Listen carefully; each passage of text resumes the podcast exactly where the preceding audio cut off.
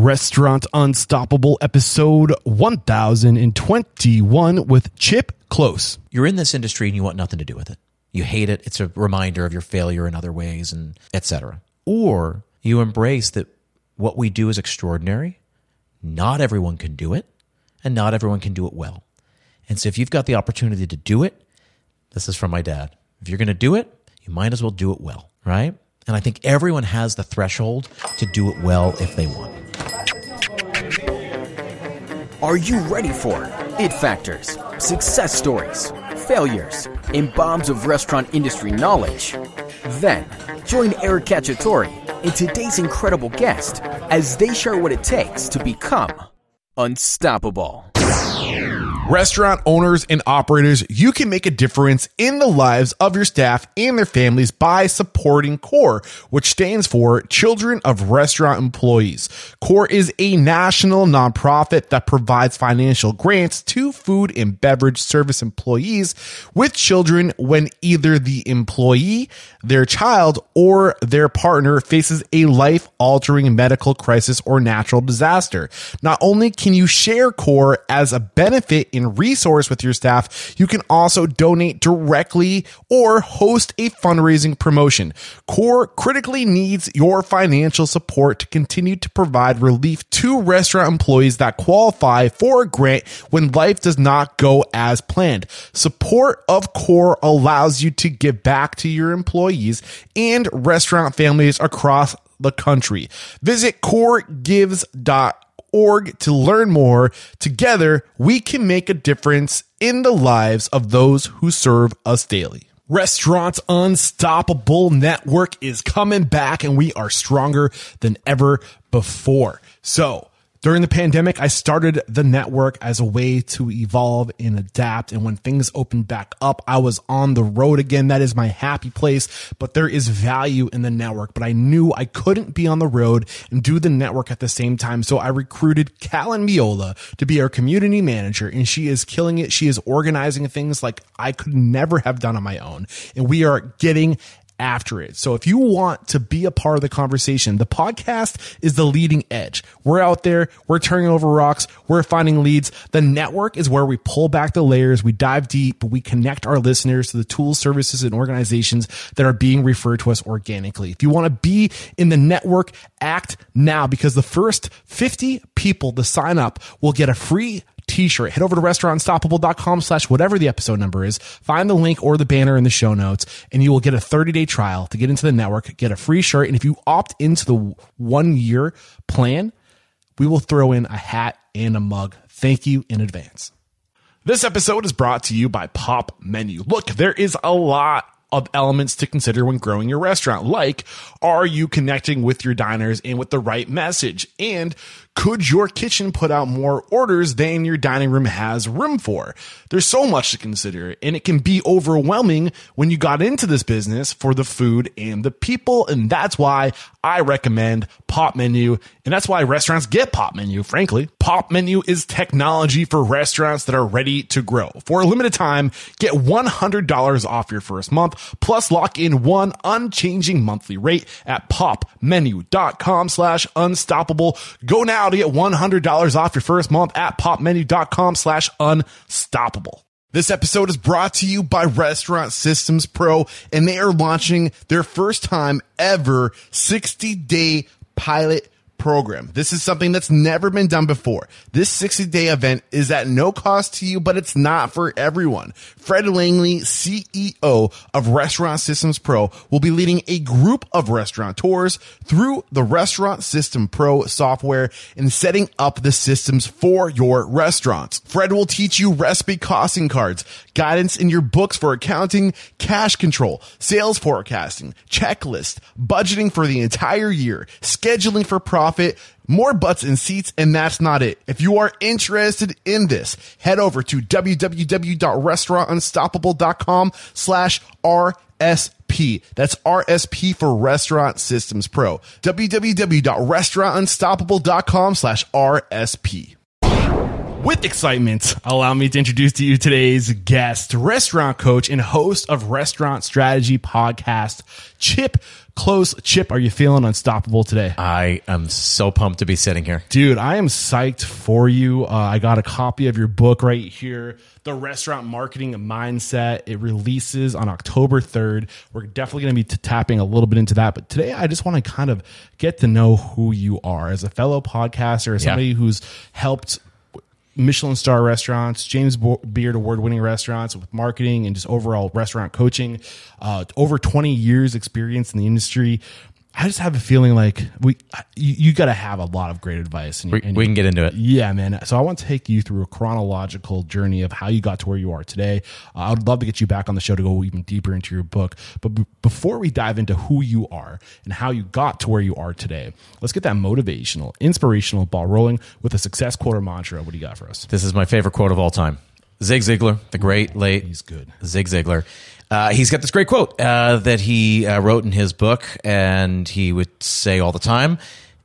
It goes like this. I hope it's the one I think it is. Yeah, I, I think it might be. You can get anything in life you Yes! want as long as you help enough other people get everything they want. Dude, that is the quote that made me start this podcast. Really? Yeah. That's amazing. So we're in the service industry. And it basically says as long as you keep giving and giving and giving and, and, and stay focused on the other person, the people in your room, the people across the, the table from you, across the bar from you, like they're going to help you get anything you want. Yeah. It's just so, it's just so simple. I mean, there's all these like little sayings that we hear, like karma and just like what goes around comes around, and there's so much truth to that. And it was literally that quote that like made me like, hey, like I'm not in the position to go open a restaurant, but I am in the position to start a podcast and to make enough other people who are in the position to open restaurants more successful. So I'm going to put my energy Yep. into serving them, and if I can do that, then my time will come.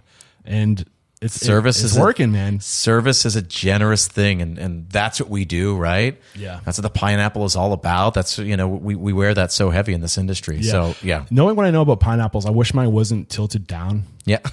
I don't know if you know what to say about the upside down pineapple and what it suggests, but uh, it's leaning down, which means, hey, I'm open minded. Whatever you do behind closed doors is your business. I love it. So you're up in New England. So I remember the first time I ever went to Newport, and I was going through there, and, and uh, pineapples were a really big deal in Newport, and it was, uh, I mean, hundreds of years ago, right? It really, Yeah. it was a true sign of. do you know the story behind that exactly? I, kn- I know some of it. Tell, tell me your story. well, I, I I am aware of the fact that it is symbolic of we're open for business. We and there's no expense that we're willing to like. You Yep. know, there's no nothing too expensive. Like expensive, like we'll give it to you. Like that. It was communicating like luxury and hospitality, and it was what inns would do to let people know that they're open for business. So, and it went back even before that. Before there were a lot of inns, for example, in Newport and throughout uh, Newport, Rhode Island. Newport, Rhode Island, and throughout uh, New England, and I'm guessing other parts of the world, it was places that would offer room and board, not necessarily establishments, not necessarily inns or hotels. It's an open room. just yeah, we have an open room, and we're happy to provide uh, a night or two or a week, whatever you need, because there were always people.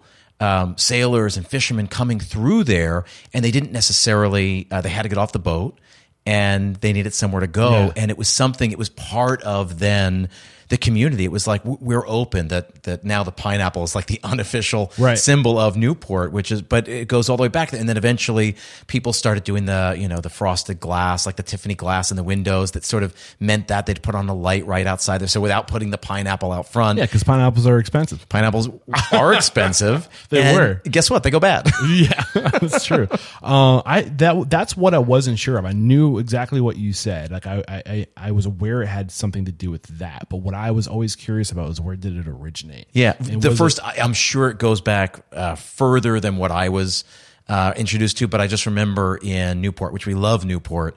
Um, been there a handful of times, and I just remember I love the idea that it wasn't necessarily we're open for business, but just that we are open, that we are here to offer hospitality. That it wasn't necessarily to make a buck, Right. In, in the true spirit of, of hospitality. I for some reason thought maybe it was it started in Charleston at one point because I was there. I, I wouldn't doubt it. yeah, one of those old port towns, right? And and I could just noticed it was like a part of like you'd see it like in uh, the fences. They would have like because they would stab the fence, right? They would put it like on the fence or They'd something. put it like all that. over. Yeah, I don't know, but if anybody knows the answer to where this started, please email me Eric at restaurantunstoppable.com. I'd love to know exactly the history. But um, let's dive into your story. Speaking of history, man, like uh, you graduate 2000. ish. 2002, 2002. Um, were you going to be in hospitality your entire life? Absolutely not. Didn't look like it based off of your LinkedIn profile. Looks Sure like maybe doesn't. you had a different path. What was your path? It doesn't. So, uh, you know, my path is really interesting, I think, and I think it aligns closely with uh, what a lot of people, what happens to a lot of people who get into our industry. So, I went to theater school. I got my theater degree. I came to New York City to pursue a career in theater. And what do you do when you are an out of work actor? You get a job in restaurants. And restaurants were my first job really in New York City, and they were where I went in between gigs.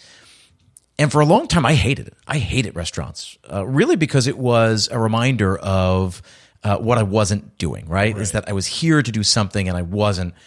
And it took me a long time to get past that. And at a certain point, I did just sort of settle into it. I just sort of like let, and I just realized the opportunity that was being presented to me and all that I had access to and, you know, the best food in the world, the best wine in the world, um, education. It fed my curiosity, the all of that people in the world too. Let's be honest. and some of the best people. I mean, really. And when we talk about coming from a creative pursuit, when I started to realize that how creative our people were in our industry, that's when I started to embrace it. And at a certain point, because I would do theater gigs, I'd come back work in restaurants, or I'd sort of not have a theater gig and I keep working in restaurants for a long time. And at a certain point, I just stopped and I looked back and I was like, I got a pretty good theater resume but I got a great restaurant resume. Like I, I had opened all these restaurants, worked for big important people, you know, New York Times reviews, Michelin stars, all this, and I just thought, huh. And that sort of went side by side with the fact that I, I wasn't being fed creatively Right.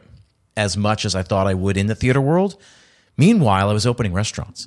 Like it's nothing but creative problem solving and working with really brilliant people who are trying to do something new or trying to say something that hasn't been said on the plate before. So I'm just just by being around you, I'm assuming front of house. Front of house. Yeah, and I can just like you are so good at delivering. Like you're so good at delivering information. I could see how if we're out to purchase experiences, right, and to be, and that that's really what it's all about. I would imagine you you would have been really great at creating an amazing experience for people. So, w- did you know?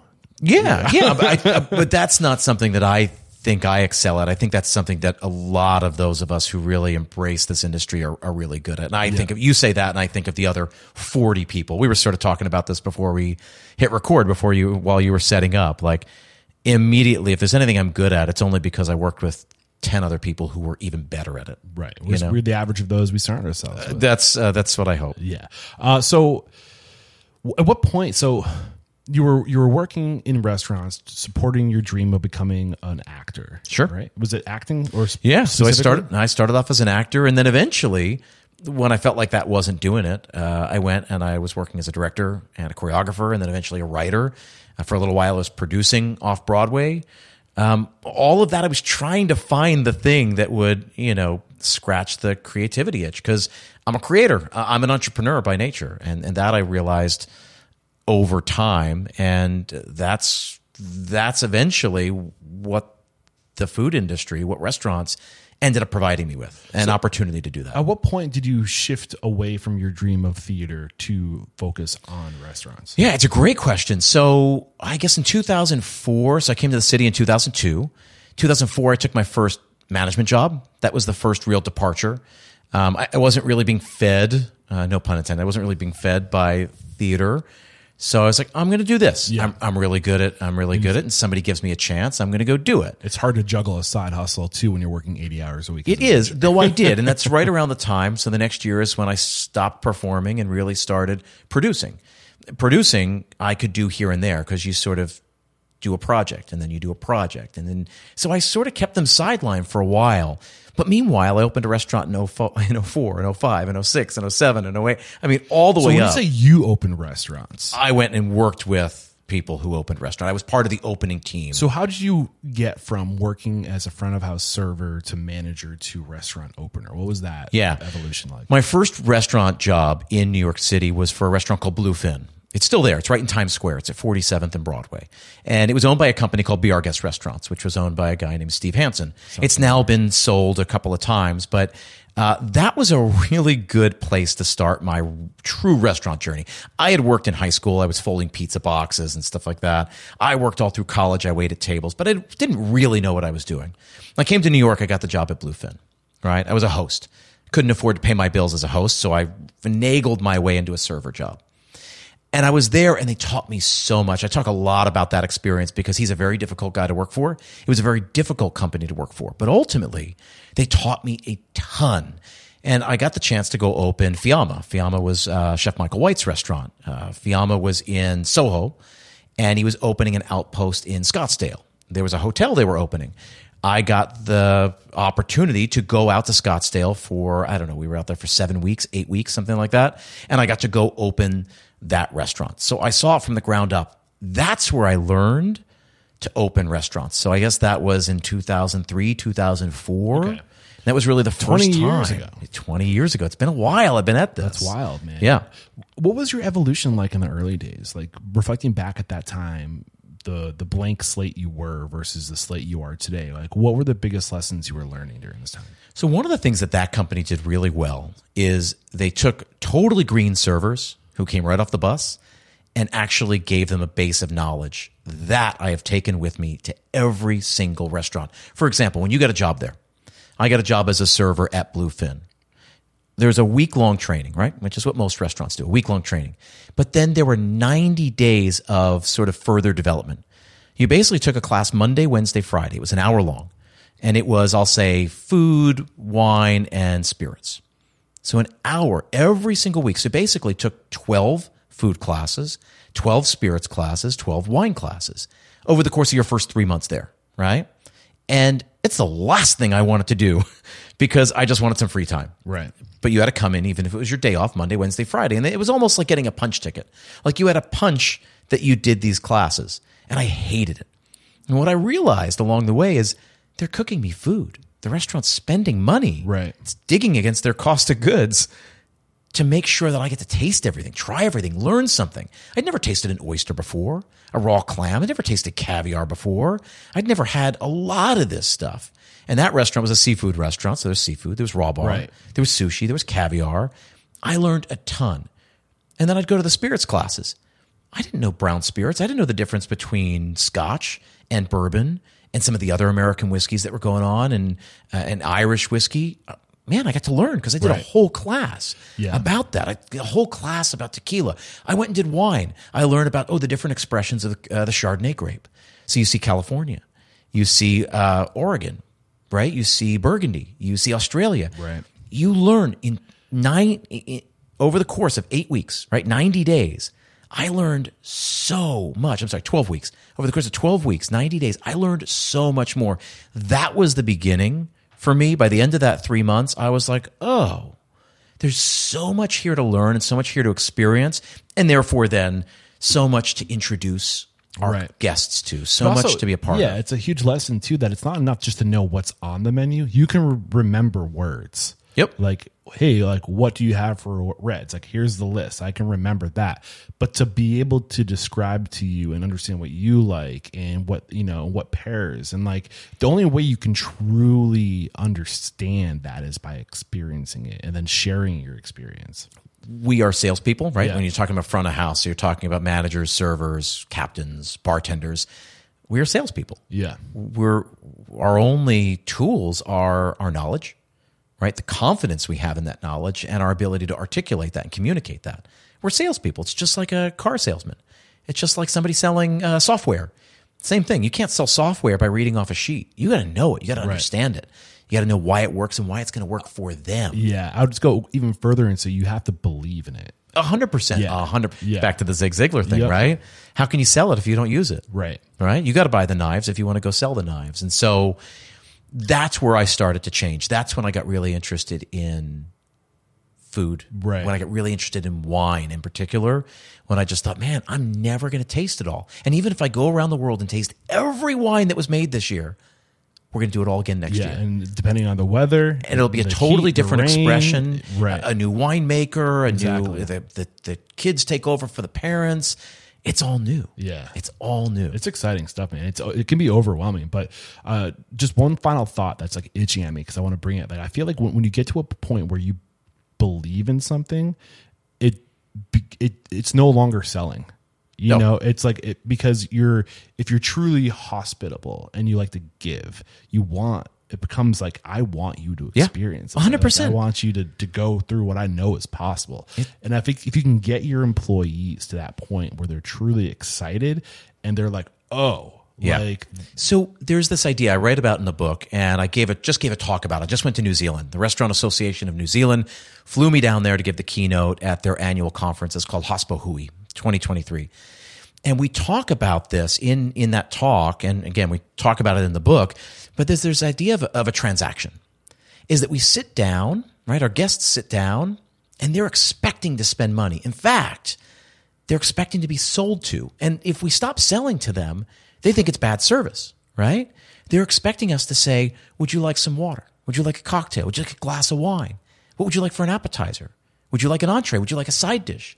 Would you like a glass of wine to go with your entree? Would you like dessert? Would you like an after dinner drink? Would you like coffee? Is there anything else I can get for you? How about our signed cookbook?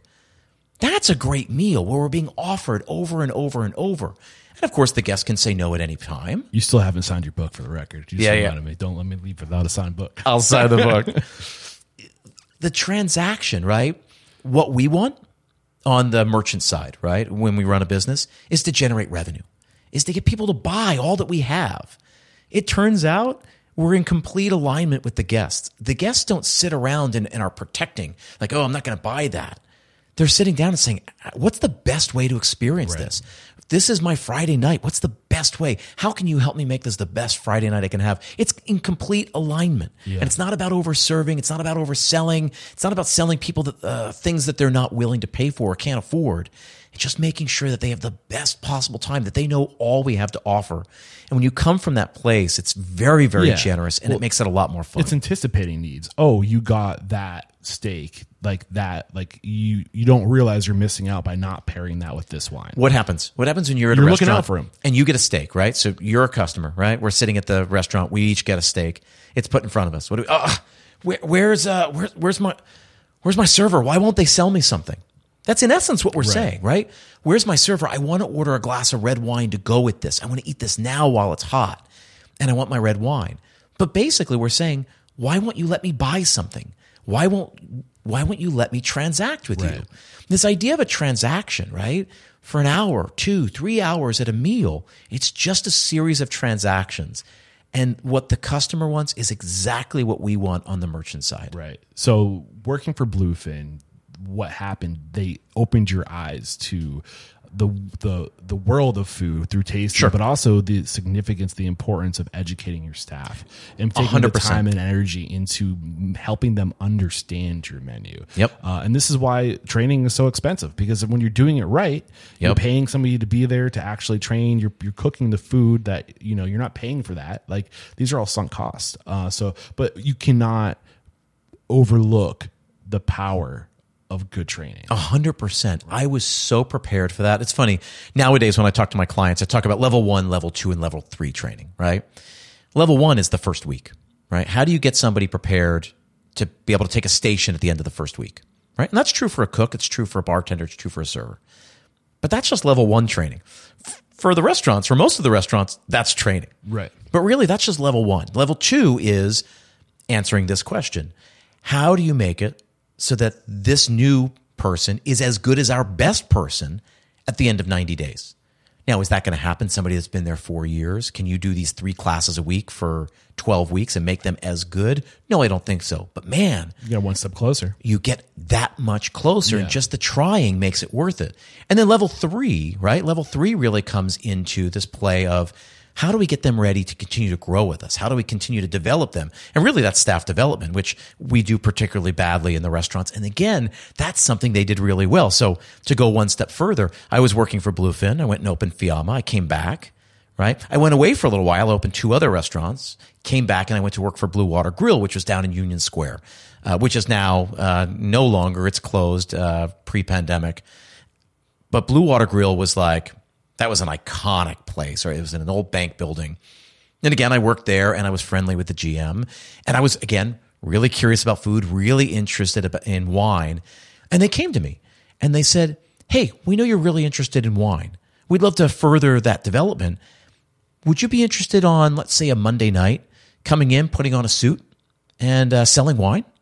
We'll show you how the cellar is organized. We'll show you how to ring it in, and basically, you'll sell wine. Now, two important things happen.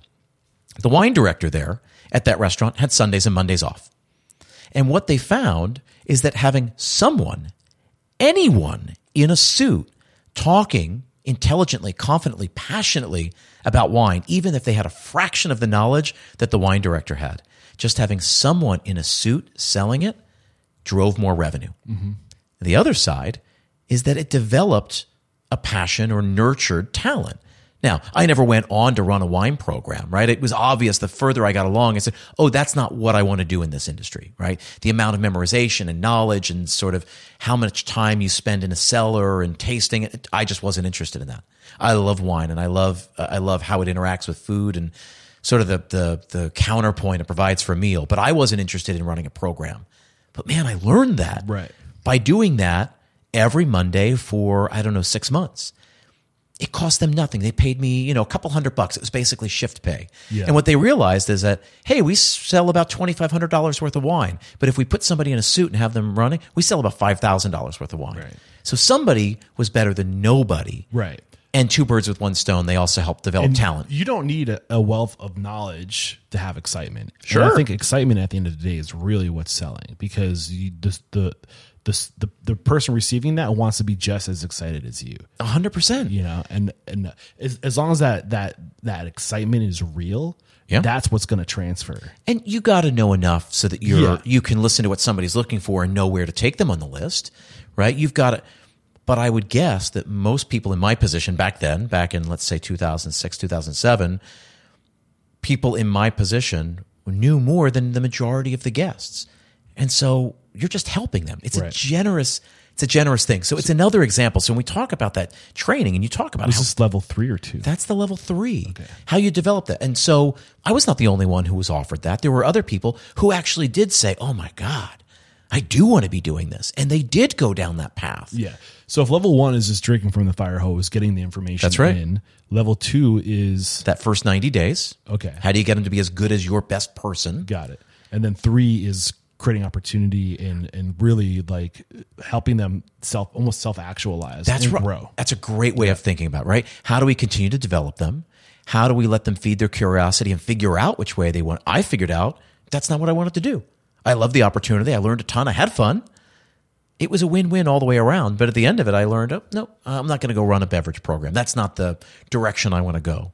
But that just helped me define what I was interested in doing. Got it. So on that vein of helping you define what you were interested in doing, what was your continuation, your evolution in the restaurant industry? So during that time, I also went with B.R. Guest. I went and opened uh, two other restaurants that they ran. What's Ven- the year now? Just help me figure Man, out. I guess this is around 2006, seven. got it. They opened a restaurant called Barca 18, which was a collaboration. It was a Spanish restaurant, a collaboration between that uh, company and, of all people, Eric Ripert.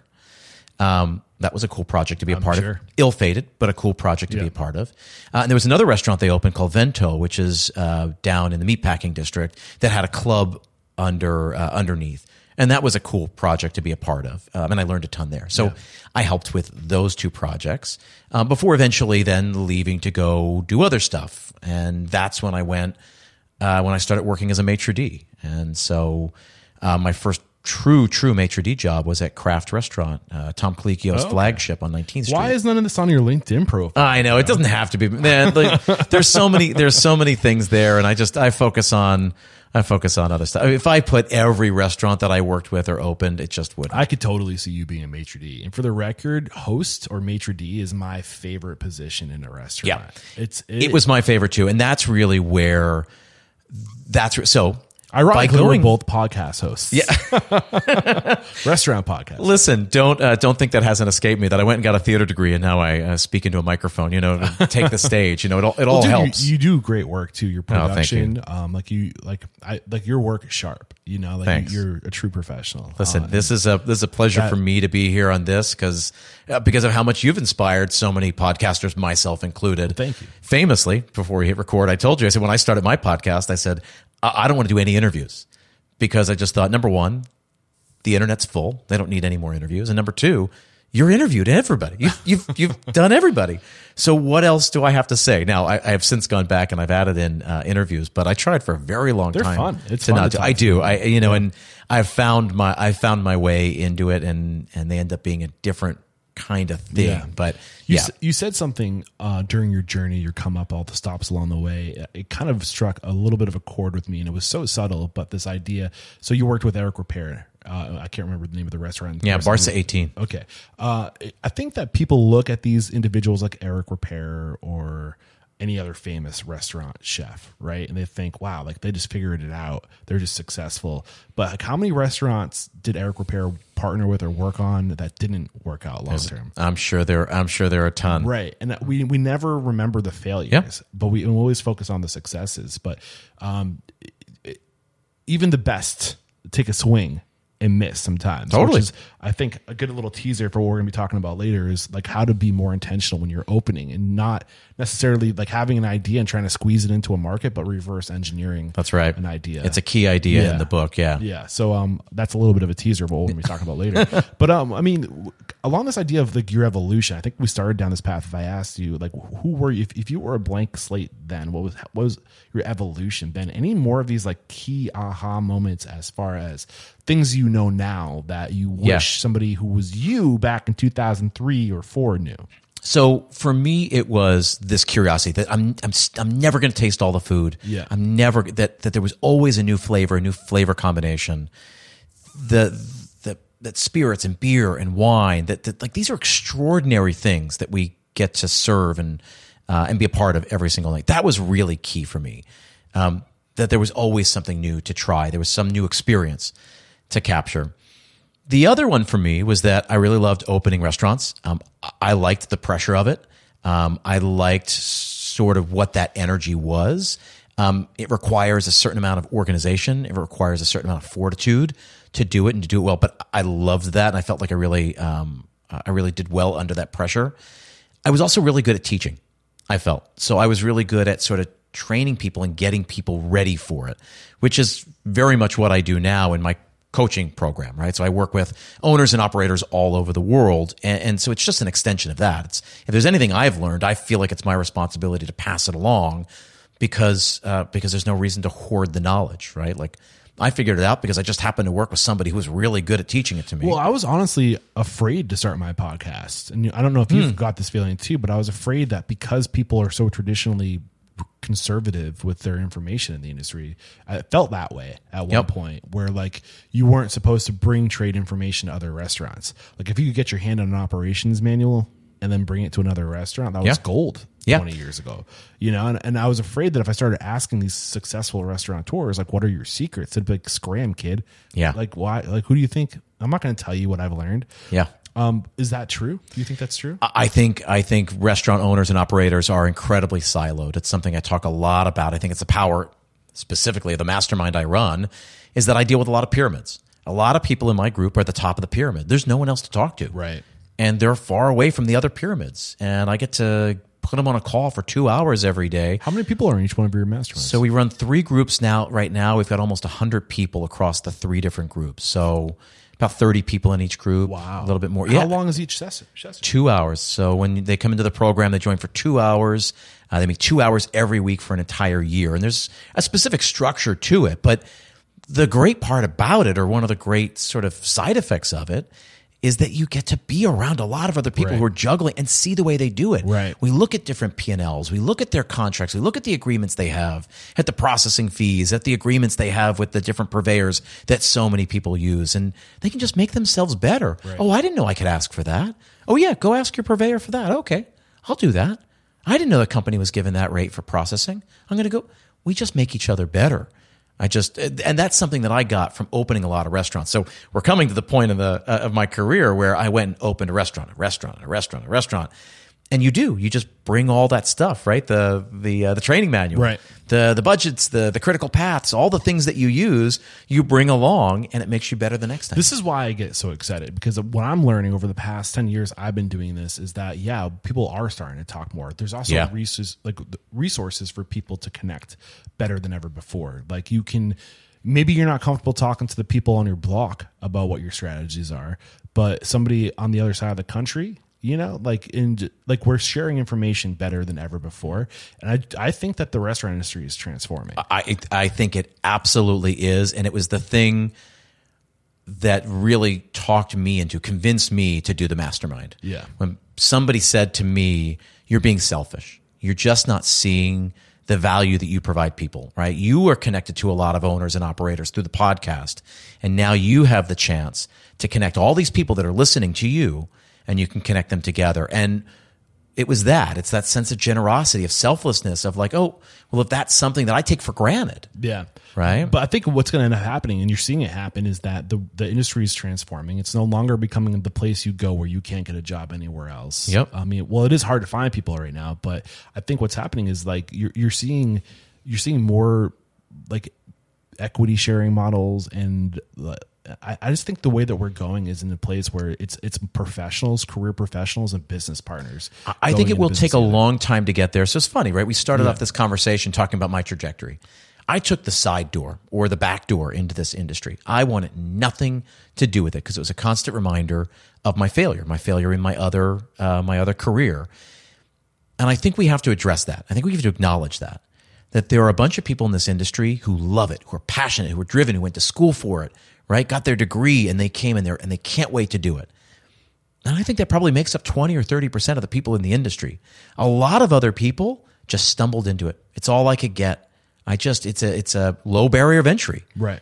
And I think it's okay to take those people like me and nurture them and show them.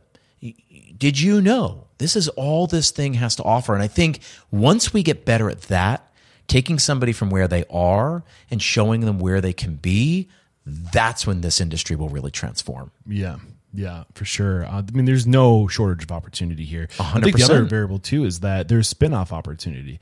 There's so many satellite businesses that have come out of the restaurant industry, whether it's coaching or whether it's a, start, a tech startup. Like you figured out a solution in your restaurant to solve a problem. Well, I can turn this into a product. You know, Yeah. and the the cool thing about the world we live in is that there's these we're we're breaking through walls every week. It feels like where there is a barrier that whether that be I don't know. An example is like AI, right? Like AI lets us do so much. So like what kind of new opportunities is that can unlock in the restaurant industry where 100%. somebody hasn't tapped into that yet? Yep. Like there's just constantly these barriers we're breaking down and they, they're universal, you know, as far as the the industries that are affected by those barriers that are being broken down. Yeah. So there's so much opportunity that comes out. Just think about everything there is to do in a restaurant, right? You can bus, you could be a runner, you can serve, you can be a bartender, you can manage, you can be a cook, you can be a dishwasher, you can be a chef, you can be an accountant, right? You can work in a in a PR company, you can work in a marketing agency that works with restaurants, and then like you said, you start spinning out and seeing all these Right. satellites, right? You can go coach, you can go consult, you can go sell software, right? You can go create software, you can go create a solution Right. that somebody needs, right? And You can grow the food, you Yeah. can import the food, export the food, distribute the food, help prep the I mean there's so many different things to do. Yeah, and like again, you pointed this out in the book that the restaurant industry is so unique that it's hard for people who specialize in those verticals to translate what they know to the industry because it's so foreign for so Yep. many other people. Yep. So if you come through the industry and you just and you discover these verticals, you speak that special language. Yep. So you kind of you know like it's I, I just think like to your point that this industry the opportunity is here and when people figure that out the, the room for transformation is so great. Um, and I'll say this because it's part of my mission statement that if we transform the industry, we will transform the world. 100%. I talk influence so I talk people. all about this with my clients. We do this exercise as mission, vision and values, right? Which you can go on any big corporate Fortune 500 company and you can find some BS word salad on their website. But if you think about your mission, like what do I hope to accomplish, right? There's a restaurant I work with down in South Carolina called Smoked. Smoked, their mission is to become the best restaurant in Columbia. That's it.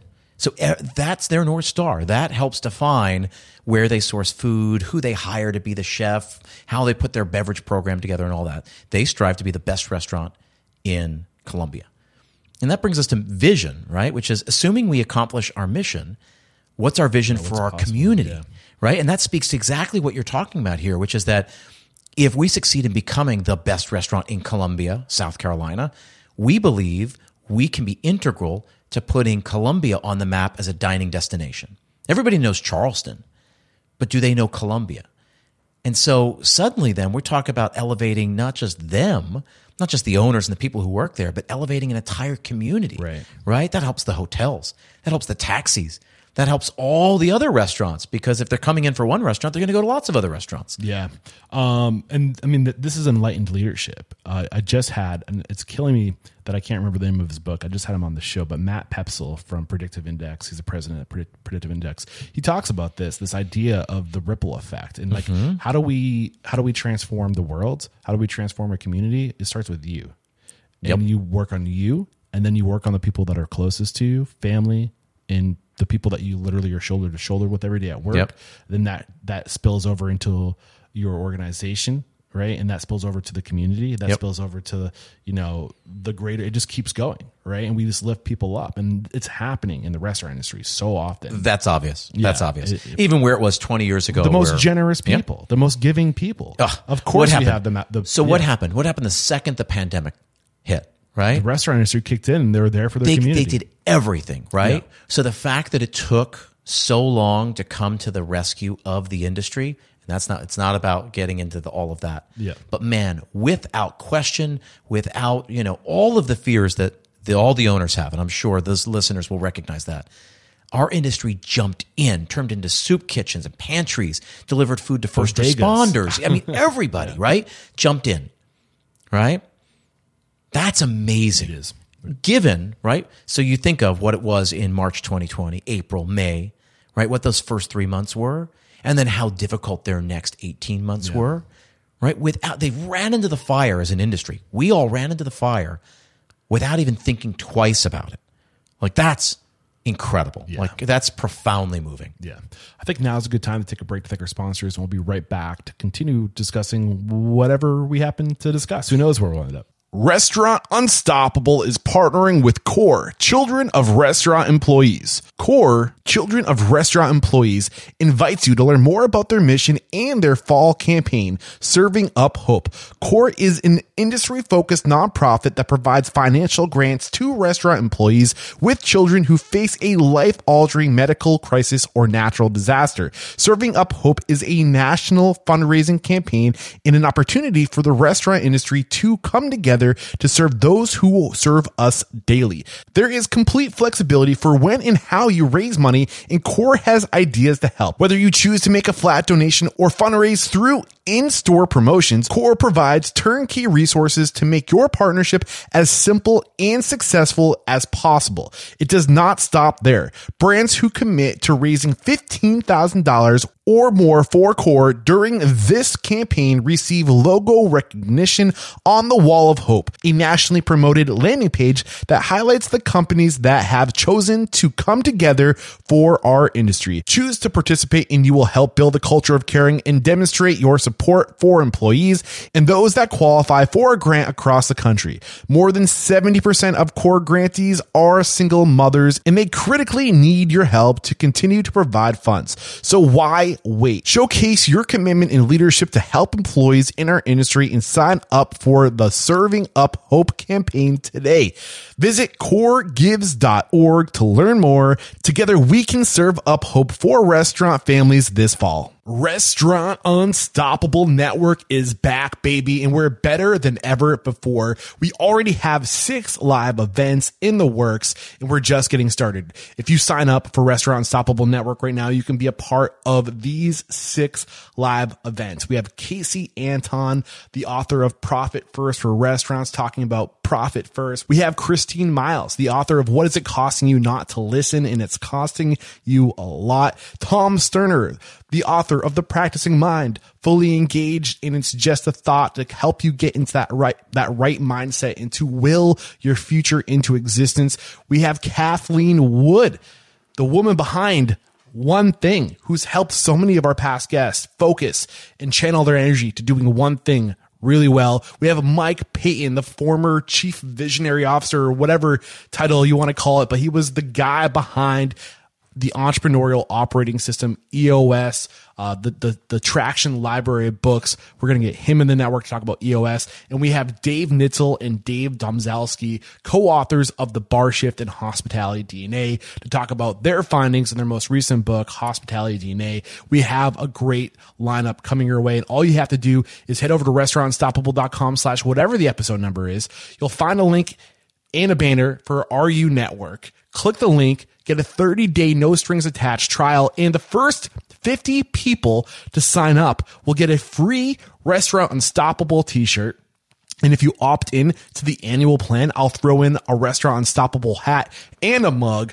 But you got to act fast because these are going to go real quick, I have a feeling. And thank you for your support.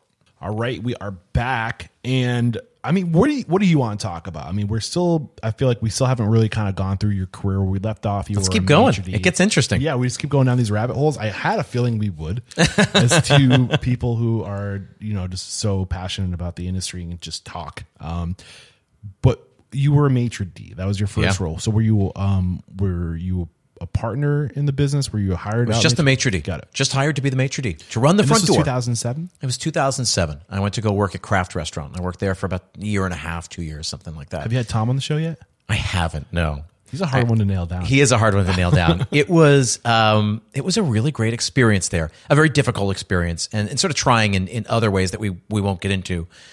But it was ultimately really good because there, there's things that they did really right there, and um, more than that, selfishly, I can say that's really where I fell in love with running the front door. Because I then did that over and over and over over the next several years. Um, that running the front door. running the front door. I I really fell in love with that being the, the first point of contact, taking responsibility for filling a book, right? That's where revenue begins, making sure that your, um, your reservation book is full, full with the right people, making sure the people were recognized, right? So all of that. So I went and worked there. I went and opened Dovetail, John Fraser's restaurant on the Upper West Side, which is now no more, but John's gone on to really sort of big deal stuff.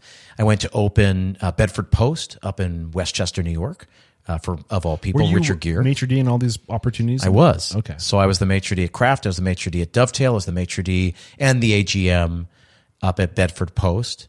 Came down and opened a place called AZ. No, what's it called? Table Eight.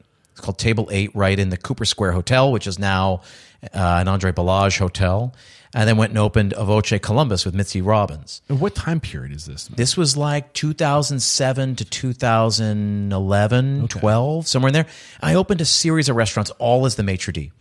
Now, I got really good at opening restaurants because I knew everybody's face. I knew all the critics. So I knew who they were. I knew how to play that game, right? There's a thing when the critic walks in, And they're like, God damn it, this guy again. you can't. You're we're not. busted. they make their reservation with an alias. Yeah. I'm not supposed to recognize them. We just show them a regular time. But I became valuable to a lot of companies because I knew who all these people were. right. I knew who Frank Bruni was, who Sam Sifton was. I knew who Adam Platt was. I knew who Danyelle Freeman was. I knew who, on and on and on, all these people. Yeah. How do you feel about critics not really having the same leverage they used to? It's interesting, right? I Yeah. mean, I think what's happening I is. love it. Yeah. I'm not gonna lie. Yeah. I don't think a couple people should dictate the success of an entire organization because you and your particular palate and I don't know preferences, or ah. maybe you got somebody who ha- was having a bad day. Totally agree. It's like Totally agree. on. The democratization of criticism Right. has happened over the last, I'll say, five or six years, and I think it's largely great. Yeah. What's not great, or what I think is we're losing a little bit of it, is having a food writer, a restaurant critic, sort of mark time and sort of show us what's happening and really have their finger on the pulse. The best, the best example I can give of this is Ruth Reichl. So Ruth Reichl was the New York Times uh, food critic for many, many years, and you go back and read her reviews when she was in the the chief critic desk, and she just had the finger on the pulse for what was happening, right? And then she was there over like late '80s and '90s, and there was so much incredible stuff that was going on in the city as dining was really changing, right? So Gotham Bar and Grill opens in 1984. Uh, Union Square Cafe opens in 84. Uh, Gramercy Tavern opens in 94. There's all this important stuff that's happening right before and after that, right? Um, all these chefs that are that are coming up and and how Alice Waters and what was happening in California was really making its way to New York. You had Michaels come in in that time, and you had uh, Jonathan Waxman. He's got his restaurant Jams. That becomes a big deal, right? Like when you see what happens, and they're able to mark time and really show us how we're supposed to feel about it. And I think something really things happen incredible in our industry at every step of the way. Every five year span is important. Every 10 year span is important. But having a really great critic there to, to show us, like, look what's happening. Yeah. This is happening. This is worth paying attention to. That has been lost the last several years. And I think that's a shame. Yeah, I hear that. I mean, it's weird. It's like a double edged sword because at the same time, they almost pigeonhole the industry and saying this is what good is. But Sure. like, w- but who's to say what good is? So on that side of the fence, yeah, I think that's a bad. I think that's a bad byproduct of it. Right. Right. They, they're, they're the kingmakers, Yeah, right? to your point in the book, you you want to diversify. You want to be hundred percent. You want to be unique. Hundred But percent. we're all just trying to go and get the same recognition from the same people. It kind of, it, I don't know. It's weird. It's I don't I don't have the answers. But now we're talking about something really interesting, which is as newspapers have been declining, right? And that's where this has come from because we're left with only one critic or some newspapers with no critic. Right. Right. In the New York Times years ago, they lost the 25 and under category. So every week there weren't stars uh, that were given. we the twenty five under the age of the 25 and under, could you dine there Oh, for okay, $25 sorry, not and from under? New York. Got it. 25 and under, there was a column there that was reviewing sort of lesser restaurants, cheaper restaurants, more neighborhood restaurants, a lot of quote unquote ethnic the Michelin food. star bib or whatever they call it. The uh, what's that called? Do you know what I'm talking about? Yeah, the Where you bib, make- the bib gourmand. yeah, that's the one. Yeah, You make that and then you graduate to the star. So there used to be two reviews every every week. There was the restaurant review that had stars affixed to it, and then there was the 25 and under. And so it wasn't just about oh these are the 50 52 reviews that are given every year or every you know over the course of the year. So I think we lost uh, we lose something Yeah. there. Now that being said, we see now food on TV in a very real way and Right. with streaming services like Netflix and you know on and on. So something's gained. Yeah, I think it's there's a decentralization of it going on where Sure. now anybody can start a media outlet. You and I both have Yep. media outlets. Yep. You know, where now it's uh you know, it's you could have a you don't even need to have like a podcast or a website. You just have like a social handle where you, Yeah. you're a critic, right? Not Yeah. you know, I'll put that in air quotes. Yeah.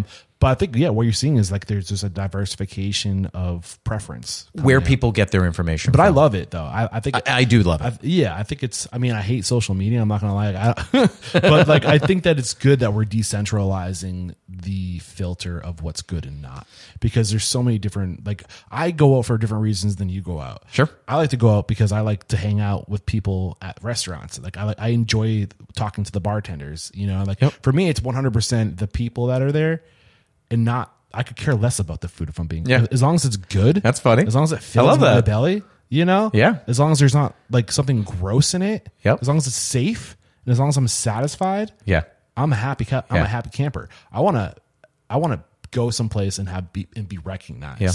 And, I love and that. recognize the consistency and the people that are, I'm seeing. You know, but Yep. like that's just me. Some people want to wine and dine. I don't think it's just you.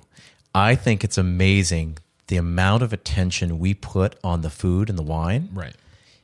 given comparatively how little most people know about food and wine. I've been in the industry for 23 years. If I look at all the uh, restaurants I worked at in college, waiting tables. So I've been doing this for 23 years, and I feel woefully unknowledgeable about what I do for a living. Right. Especially And when I- your job is talking to other people who know way more than you do about it. So this is this is the thing, right? So, and uh, this is coming from somebody who's been in the industry for twenty three, almost twenty four years. So think about the average person sitting at your table. I think they actually care a lot more about everything you just said than we give them credit for, which is um, which is meant to uh, inspire us, right? That if we just not saying we don't care about the food, we should care about the food and the beverage program and all of that, but man, they know sound, they know music, they know lighting, Right. Way better than they know Human food behavior. They know human behavior. They know what it means to talk to somebody who's actually looking you in the eye. Right. So, like the amount of things that we focus on and the amount of things that we our level one training, right? Our shot out of the cannon, you know, be polite. Here are the steps of service rather than taking time like, this is how we take care of people. This is how we show we care. This is how we actually, this is how we listen. We never talk about that. That's nowhere in our training, how we listen to a table. Right. I am curious. Um, I mean, you started getting into the whole maitre d and like why maitre d, but what was it specifically about being a maitre d that really sucked you in? It's a great question, and I appreciate you asking me. Number one, I think a restaurant needs to make money to succeed, and I think someone should be So responsible. Which, which someone should be responsible for filling the seats. yeah. I, I liked that about it. I believe a first impression and a last impression is way more important than just about anything that comes between it. Right. I like curating, manufacturing that experience.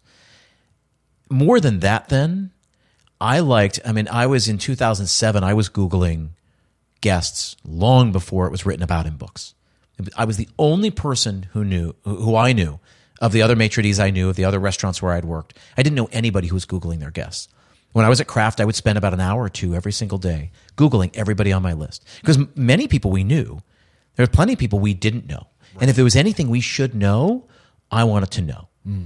Because it just gets us to know, number one, it shows we care because we do. If somebody was coming into your house, wouldn't you want to know something about them? It was Who's right. the stranger coming into That's right. Let's learn more about them and let's see if we can make this better for them. Yeah. Right. Um, How much time would you give on each guest? For to to Google them, Yeah. you can find an, uh, a pretty pretty uh, pretty substantial amount of information in just about five or ten minutes. Yeah, yeah. I would spend about an hour and a half to two hours every day doing it. I felt it was important, and I pretty much did that every job after that. I liked doing that. I liked taking the time to get to know who was going to come in and figuring out what are we going to do? Where are we going to put them? Right. What can we do for them? How can we make this as great as possible? Right. Right. What can we do that is totally unexpected?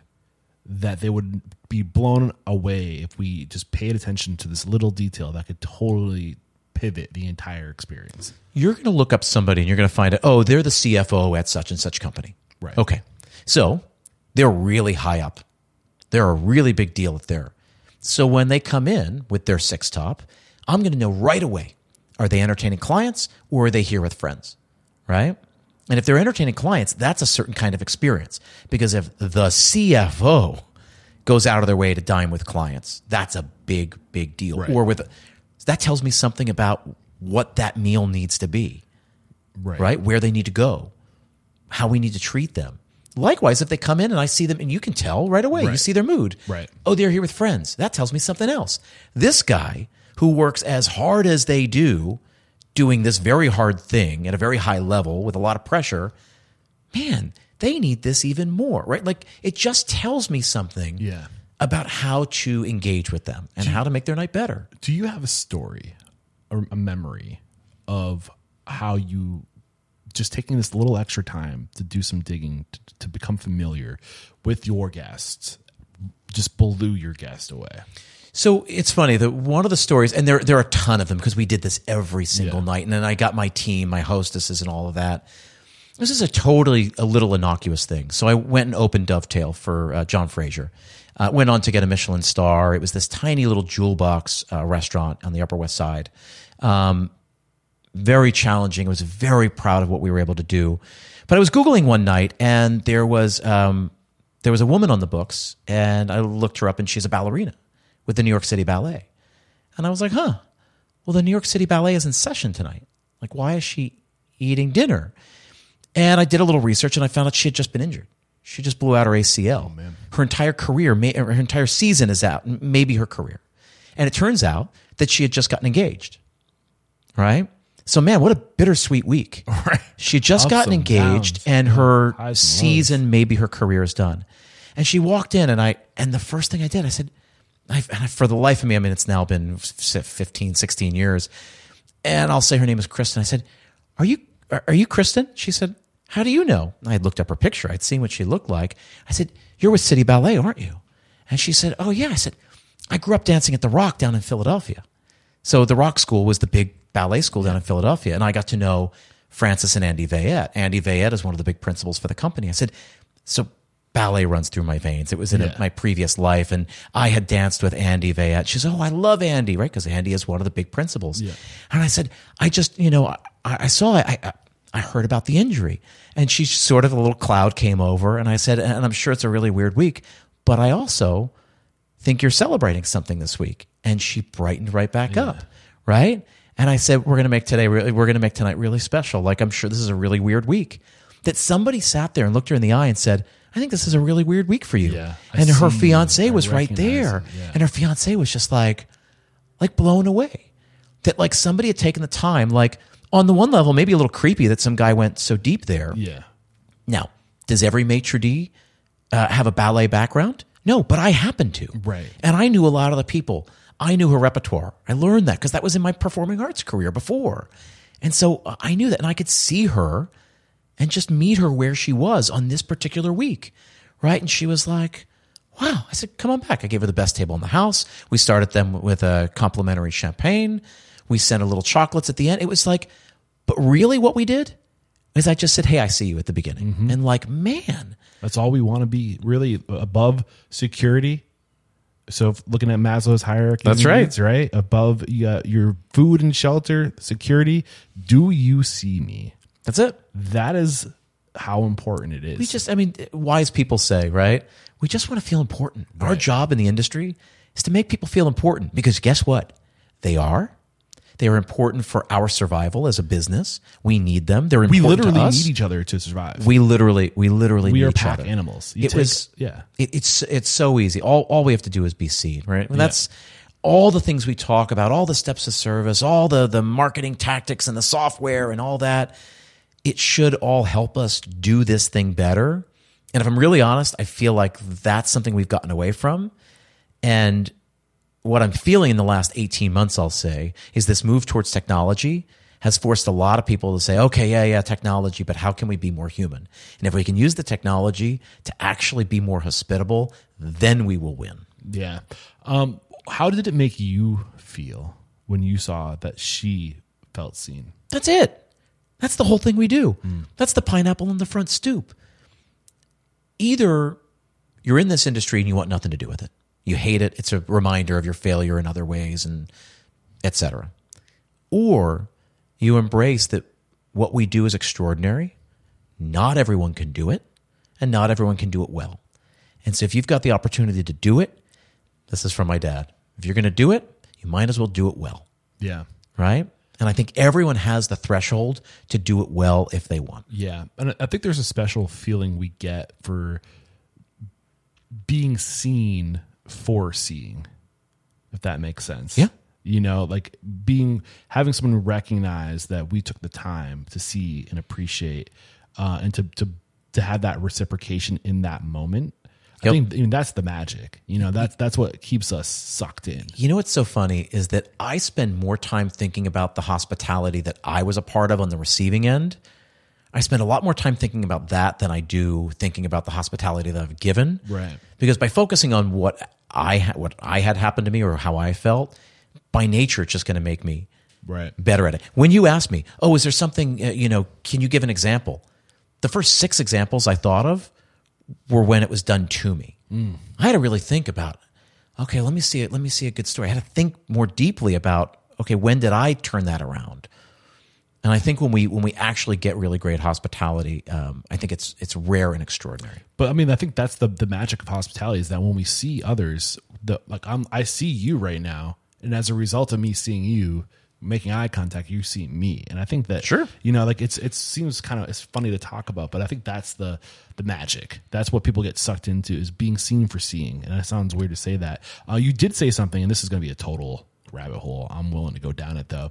Um, as we're I can't remember exactly what you said, but the the the evolution of how we exist on this planet, less literally being seen, and now being seen is translated into like a like, you know, Yeah. a heart. Oh, you saw me, Yep. you know, like, um, and how we're kind of diluting the quality of relationships.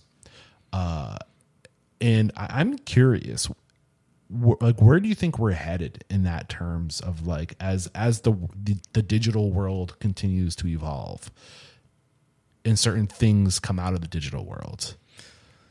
the the word I keep coming back to is this idea of intentionality, right? I think it's forcing us to be more intentional, right? How many times do you sit at dinner and you you say to your dining partner like Let, us put our phones away, right? Or there's a there's a there's an understanding, right? Honestly, Yeah. I I forget my phone in the car half the time. Perfect. Perfect. but now there's this thing, right, where they say there's, I mean, you can go on Amazon, right? Yeah. There's a basket, there's a little lockbox, Right. there's a something. Hey, at the dinner table, we don't do that. We're, we're having conversations about this, right? We're being intentional, right? We, meaning human beings, are being intentional about how they engage with their phones. I think what it does really ultimately is going to put in greater stark relief what we do, right? Now that we can travel anywhere in the world via Instagram or TikTok and see beautiful places, it doesn't replace the thing. Now it just makes us want to go be a part of it even more. Yeah, I see. It's it's a way to promote something or to to to generate that feeling of FOMO, right? Like you see other people doing it, you want me too, right? Uh, I was curious. Um, I think I wonder if there's going to be a mass exodus sometimes, and I'm so hopeful that this is the case.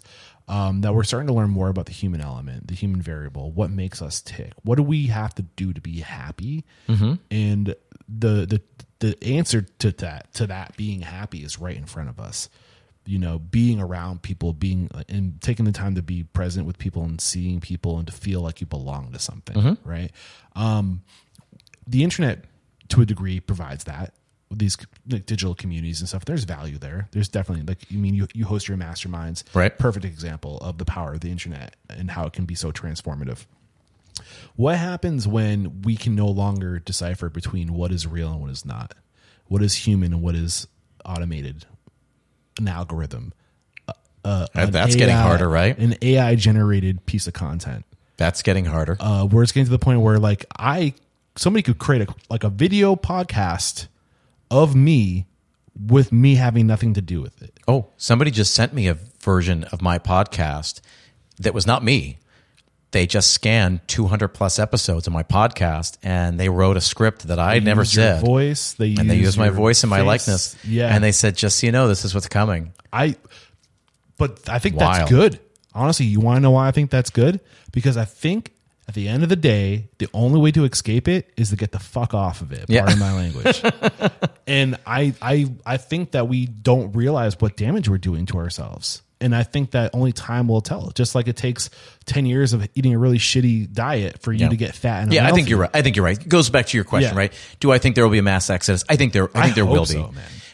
What I know about People human nature, crazy though, for thinking this. It will won't be never change. Like, it won't be a- the pendulum swings, my friend. But it's because people are thinking, "Oh, we're going to run away from." Right, we're not going to run away from it. We're going to run to something else. people are selfish and when they realize what's in it for them to not be on the platform Sure. do you think people prefer to eat kale over cheeseburgers No, I don't think. So. I don't think so. i fucking miss cheeseburgers man like I, they eat kale because it's what's in it for me i want to feel good Yeah, yeah. i want to look Yeah. good i want to be seen yeah. you know Yep. And once you start to realize that you will feel better if you I'm more go- cynical than you are, and I, think I, don't sound think cynical thinking this I don't think Maybe that I'm people will do that. I don't think it's the broccoli analogy, right? Like, Yeah. I think people do it because it's it's good for them. Nobody eats broccoli it's good for them. psychographics. What do people think of me when they see me eating this Sure, kale? sure.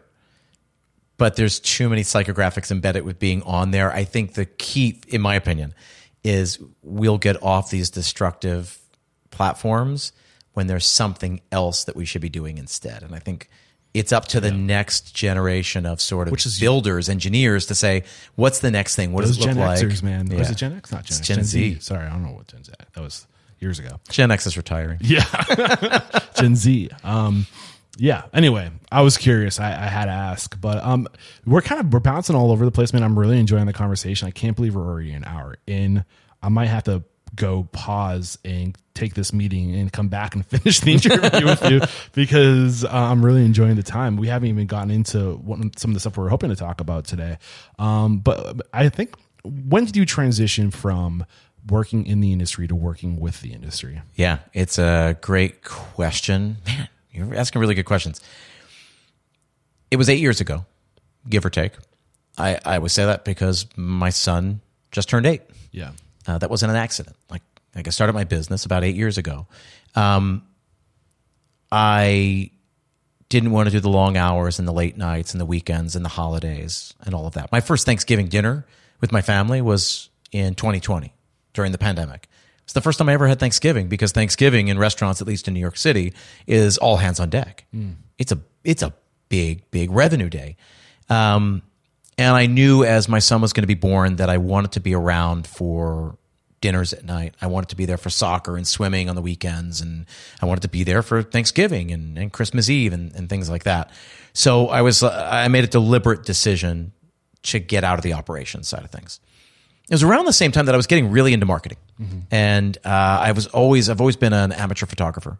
Um, I started shooting when I was in high school. I sort of did it off and on for years and years after that. And what I started noticing was that uh, as Instagram, it's apropos that we're we're making this Great jump skill to have. as Instagram became more popular, right? As Facebook became more popular, um, it became obvious that restaurants needed a steady stream of content, right? A steady stream of high quality content on a consistent basis. And I was like, well, I can do that. I know restaurants, I know food, I know I know what they need, and I know photography. I know how to work with light, so I can do it. Um, and so at the time, I said, I-, wonder if I can replace my income, the income I'm making managing restaurants. I wonder if I could replace that income and just go work with restaurants and help them because at least at the time, you know, 2014, 15, they didn't have a strong social media presence. I don't think anybody really knew what it was or that they should be doing it or they could be doing it for relatively little. So I started doing that. I basically said, I'm going to start my own agency. I didn't say that. That's just what ended up happening. I said, I'm going to start my own agency and do social media marketing for restaurants. I'm learning a lot about it. I became, again, really interested in marketing. Um, and so I said, I'm going to do it. Can I pay, uh, you know, can I find a couple of restaurants who are willing to pay me a thousand bucks a month so that I can pay my bills? And then I'll still be working hard, but I'll have more flexibility. I can determine my schedule so I can be home for nights and weekends and holidays. And largely the answer was yes. Now, it didn't happen right away. It was a slow transition, but I found more and more restaurants. And eventually I started doing more and more for those restaurants, not just doing social media and content creation, but I started doing email marketing and designing their websites and helping them with SEO and all these other things that again, it was this digital toolkit that most people just didn't understand and didn't have the time to do. So I did that on and on and on. And I basically started consulting with restaurants that way. And that took me all the way up to the pandemic. And then it all came crashing. Right. So now people who really needed me more than ever um, couldn't keep me. They couldn't afford to keep me. And I wasn't allowed to leave my house. And so over the course of that pandemic, I went and worked, I found another job as a marketing director for a fitness company, of all things. Um, and I did all their marketing for a while. And at the same time, then I started changing my relationship with my restaurant clients. Since I couldn't leave my house, I couldn't go into the restaurant. They still needed help, so I would work with them via Zoom and on the phone. And I was like, oh, this is basically like one on one coaching. So I started, meanwhile, at this time, I said started using the podcast. The podcast started in 2019. That was a labor of love in the beginning. I didn't know where it would lead. I just knew that as I was doing more and more of, I was having the same conversations. That's the restaurant restaurants. strategy podcast for Yeah. the record. If you guys haven't yet, on your player of choice, go subscribe. Let's help Chip out. Yeah, I appreciate it. But restaurant strategy started as a way of giving a foundation of knowledge to the industry because I found I was having the same conversations, and that's largely was the impetus. You know, that was the the framework for the book, what became the restaurant marketing mindset, the book that comes out on October third. I was having the same conversations over and over, and I just thought.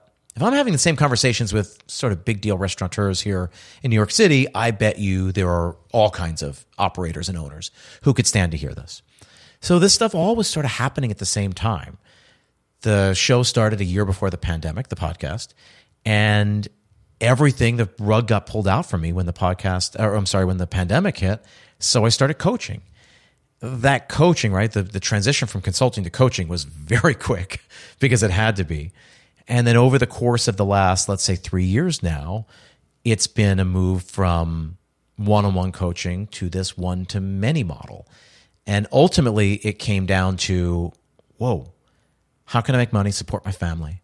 How can I do work I care about? And how can I make the biggest impact possible for the kind of clients I really want to work with, which is largely now where I'm at. And it's funny because I always say I, I did all these important things, opened all these big restaurants, Michelin stars, you know, James Beard Awards. I opened a Relais and Chateau property for Richard Gere, like did big stuff. And now this is the most gratifying work I've ever done because I'm working with independent operators all over the country, real, really all over the world. Yeah. Because we got people in um, Canada, reach, UK, today. New Zealand. It's huge. The podcast is in something like 65 countries Yeah. right now. I get emails from people in Japan. Yeah. And it's just like, what are you doing listening to me? It's wild, right? It's It wild. crazy, yeah. And now that the the restaurant strategy podcast has become the foundation for so much of what I of what I do, and I couldn't have realized that. Um, back I'm psyched for you, man. Congratulations. Uh, I love what you're doing. It, it's really, I, I've only listened to some of of a couple of your episodes, and I we had this conversation before. The I was Yeah. like, and I think I've said this before on the show. I don't like listening to other restaurant podcasters because I don't like being. I want to just do what feels right. It's funny, you know. It's funny. So I feel like- I feel the same way. I Yeah, listened yeah, to a lot in the beginning, and then I sort of like, dude, I will stopped. drive myself crazy comparing myself to others. Yeah. You know, I just want to be like in my bubble Yep. and just be Eric Cacciatore. Yeah. And uh, so far, it's worked pretty well. I Uh, would I would say so. and and the little bit of research I did to kind of just get a clue of who, like you know, like who, like well, one, who's my competition, right? uh, and two, um, just to kind of understand like your your your energy and stuff like that. Like it's really well done. It's it's. At the end of the day, and it's something In other we- words, I got some fucking competition. Here's the best part. In the book, we talk about this, right? There's a relationship between competition Yeah. and collaboration. Right. Right? Well, There's a reason why restaurants all go to the same block, why Right. car dealerships all go to the same stretch of a, of a road, Yes. why gas stations go to the same intersection. There is collaboration. There's a benefit You- yeah. to having competitors, right? I go down to that block, right? I go down to the village because there are a lot of restaurants there. Right. I don't know where I'm going to go eat, but I'll eat somewhere. Right. We all help each other because there are a lot of restaurants around the village, Mm-hmm. right? And I think when people start learning from you, it just stretches them to say, "Well, man, I'm learning so much from this guy. What, what else should I be listening to?" Right. And at the end of the day, no two people or two organizations are exactly the same. Agreed. And I mean, just lean into your, your greatest hits, you lean into your greatest strengths. And you will, I think just leaning into your strengths and whatever you do best will be enough to diversify you, you know? And then you'll also won't resent having to do stuff that you don't like to do because it's what you have to do to stay alive, you know? think it's true. Um, so I mean, th- you will go further together too. That's the other lesson. I could choose to hate you because you started a podcast in the restaurant space, or I could say, you know, I can't stand marketing stuff half the time because Yeah. it just drives makes my blood boil. But I recognize the significance of it. I know it's not like you need marketing, and Chip knows marketing a lot better than I do. Might as well have an ally. It's You know, anybody who's making their anybody Yeah. who's making their their career, right, their life in this industry. They don't listen to one podcast a week and then Right. close the door. Like they they live, eat, breathe it. They're always trying to get better. And so but but that is universal. That mindset's universal. Agreed. Go Agreed. further together. Agreed. And I, in my experience, going to different communities. So that what I'm, I should I say it out loud, Chip. I am so close to getting an RV. I am like ready to get out of my apartment. I'm just waiting for my credit score to get over 700, dude, and I'm pulling the fucking trigger because I just want to go and like embed myself in a community Yeah. and talk to people and say who should I talk to? Who should I talk to? Mm-hmm. And- but what happens is you don't just get to see the the industry on a micro in this one uh, business, like what's happening under this one roof. But then you get to t- see what's happening in their restaurant group, I love that you said and that. then you get to see what's happening in the community. That's right. And then you get to see that holy shit, weird how all the leaders in this community are friends. And oh, you know, this executive chef might be like it might not you might not be able to go toe to toe with his cooking skills, but there's some other restaurant in that community that they have a director of beverage who's amazing. Oh, and- oh weird, they end up becoming partners because they know their lane Yep. and they go further together. Yep, yep. You know, and like it's this mentality of just like, hey, we're tribal. if you do that, you get an RV and go into there, man, that's like a season. You could spend a year in a market. Right. You could spend a month in a market and getting to know just getting to know these are the restaurants in this town and then getting to understand the town and the people I it just i feel so i mean it's an idea in in the book is that this idea that that we are there to serve a market we're there to serve a group of people or, or a kind of person that needs something Right. you know and we lose sight of that but yeah man if you do that Right. Uh, that's what's not being done talk about that Yeah, I I'm aware, man. It's a, it's a, and honestly, I think that's what I would like to do because I love chaos. I am not an organized person. Just throw me into the mix, you know? I think that's why I love the restaurant industry so much as a maitre d'. That dining room every night, you can try to control it, Yeah. but there's sure shit, something that's going to go wrong in Yep. that industry, a fire you have to, or Yep. that, in that room, that dining floor that you have to put out. Oh, every every it's the Danny Meyer thing, right? Right. Setting the table. Everyone's trying to move the salt Right. shaker off center. Right, exactly. Dude, I think we have to take another break to thank our sponsors because we only got like 15 minutes left together. I might have to come back real soon so we can dive deeper into your book. But I think what we're going to do is take a break to thank our sponsors and we'll be back to talk about, uh, we're going to give you a little taste of the restaurant marketing mindset. I'm holding it. If you're watching the video, it's right here. Um, I'm excited to, to fully dive into this book For sure. I'm just for the record. This thing isn't even available yet. As Nope. we're recording this, it's, it's uh, October. Sorry, August 22nd. Um, is that why I said no? I said the 11th earlier. Yeah, it's, it's Sorry, off it- air. yeah, it's August Um, and that thing comes out in October. October 3rd. So Yep. um, I feel very privileged to have this book in my hands. Um, we'll be right back. This episode is brought to you by Popmenu. There are a lot of elements to consider when growing your restaurant. Are you connecting with your diners enough and with the right message? Or could your kitchen put out more orders than your dining area has room for? It can be a lot and very overwhelming when you got into this business for the food and the people. And that's why restaurants get Pop Menu.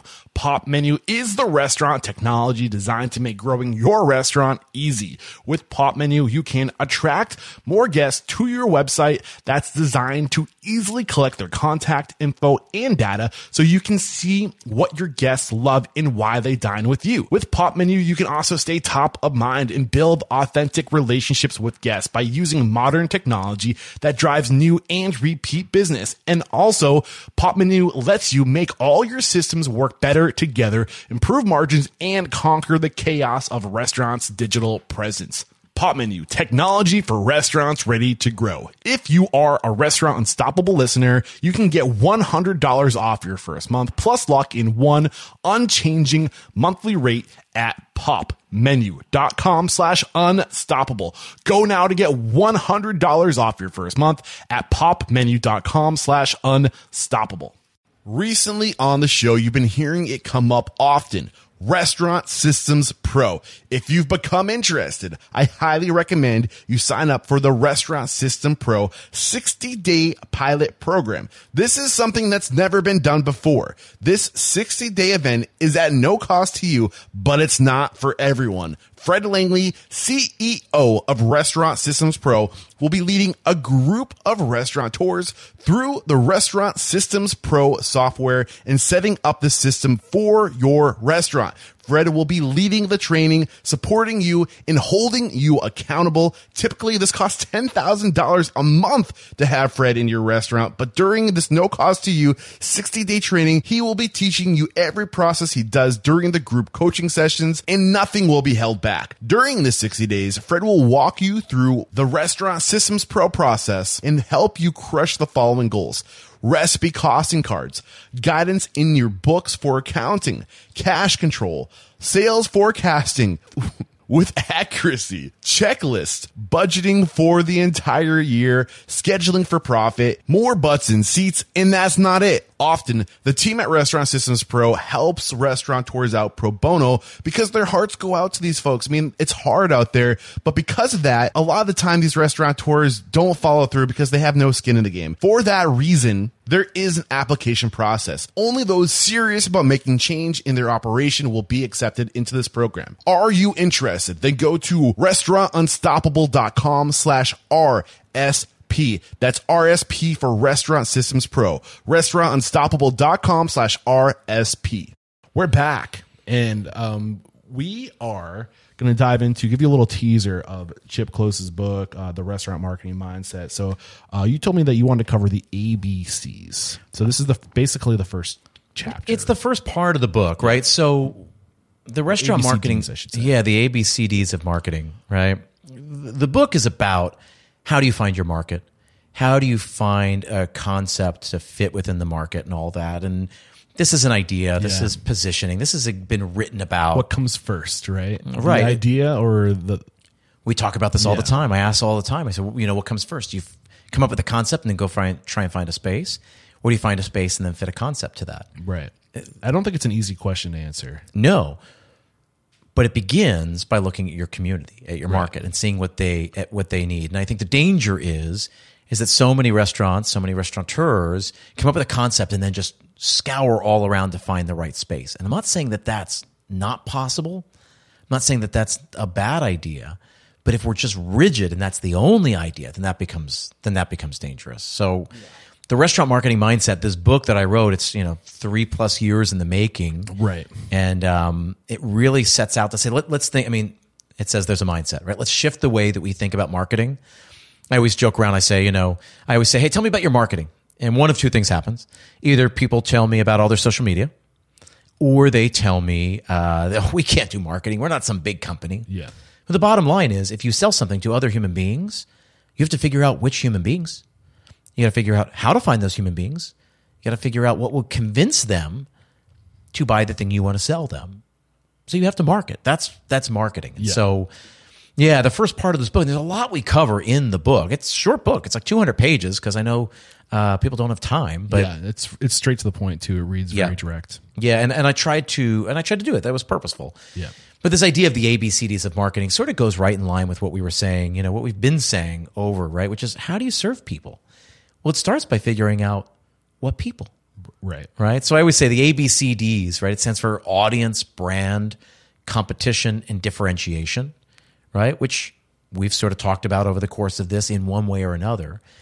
But by starting with A, audience, right? It puts the it it puts the people front and center, which is foolish that we have to say that because that's what we do. We take care of people for a living. But you ask a series of questions, right? Like what people, who has a problem that we're uniquely qualified to solve? Or who has a problem that I'm uniquely qualified to solve? B is your brand, your company, the experience that your restaurant is providing is the solution to somebody's problem. Like that ends up being a pretty powerful one two punch. Mm-hmm. Say, hey, who needs something? And what can I provide them with? Right? So this can be the fine dining restaurant, right? That we need a place to celebrate and we're going to create a really extraordinary meal. It could also be the bodega right by my subway. Right. right? It can be, hey, that bodega serves uh, really quick breakfast sandwiches and a half decent cup of coffee. Yeah. And when I'm running late, that's the problem they're solving. And that's what I love about this industry is that there's so many problems associated with eating. we have to do it every day, at least Yeah. twice, you know? Yep. And there's different occasions and Right. there's different preferences. There's different Yep. cuisines. There's Yep. people people eat to feel a sense of comfort and back home. That opens you up to different like types of restaurants, types of food, or people are adventure eater. Like there's just so many problems to be solved. There's so much hundred percent, hundred percent. You know, it's funny. I always say, you know, uh, restaurants, right? Most restaurants struggle or fail, Right. but we lump them together and they're not the same. Restaurants struggle because they often don't understand their path to profitability, don't understand how to do what they do, probably really well, but they don't know how to do it profitably. And on the other side, failing, right? Because the failure rate is so huge, right? 80% of all restaurants fail in their first three years. It's because I think they don't understand product market fit. They don't understand how to look at their community, how to look at their market and say, what do they need? Mm. What do they need that I'm uniquely qualified to provide? How can I provide that in a more compelling way than anything that currently exists? Mm. Right? And when we do that, it's not about beating the competition. It's not about being better because better is a trap. It's not about being better. It's about being different. When I started my podcast four and a half years ago, Better is also relative. and subjective, Tell me which pizza is better. right? What what pizza did you eat growing up? Here's the- the, best pizza there is. A hundred percent. A hundred percent. Here's the best Yeah. example of that, right? I'm going to open a steak restaurant. Yeah. I say to some guy walking down, Hey, come to my steak restaurant. It's really great. And they say, Well, I like the other place right down the street, uh, just fine. And they say, Yeah, but we're better. Now you've sort of insulted that guy. Right. Like guy's like, Well, I've been going there for years and my family likes it and we're, we're Um, just fine. Yeah, my my identity's tied to this. Your- my identity is culture. tight. I mean, come on, it is. Yeah. we are better. What's better is if we differentiate, right? And the ABCDs drive towards this idea of differentiation. This idea that if we're going to open a steak restaurant, we better be different, Right. right? Yeah, and I'm tempted to like mucky up the waters just because I because it's so complex, you know. And I don't mean to like take you off like you're very clearly spelled out, like and it is very well spelled out. But the more, so I started my podcast just to get answers and to find the answer. Like, Yep. what is the best way to do anything in the restaurant industry? Yep. And the, what the more I started diving, the more I started to realize that holy shit, it all depends. Yeah. Because one, so like the, the the question earlier, do I start with the idea, or do I and then find a market, or you know, what what comes first, right?